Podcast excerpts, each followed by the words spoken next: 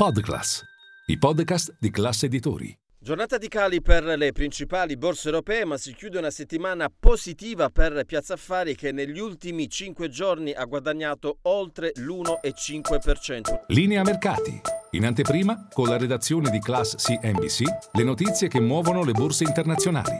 Una buona tenuta quindi del mercato azionario dopo lo scoppio della guerra una settimana fa quasi tra Israele e Hamas. Oggi a Milano molto bene tutti i titoli del comparto oil and gas, Eni, Tenaris e Saipem e questo perché c'è stato un nuovo balzo del prezzo del petrolio, 4% sul WTI americano. Questo è stato l'effetto principale dopo lo scoppio della guerra eh, sul mercato, l'asset del petrolio che è considerato un bene eh, rifugio per eccellenza, ma qui ovviamente c'è un fattore che è legato strettamente alle dinamiche geopolitiche. Bene Eni Saipem e Tenaris, bene anche il titolo Telecom, tra i più venduti invece Prismian che cede circa il 5%. Sul mercato obbligazionario lo spread si è riportato sopra i 200 punti base.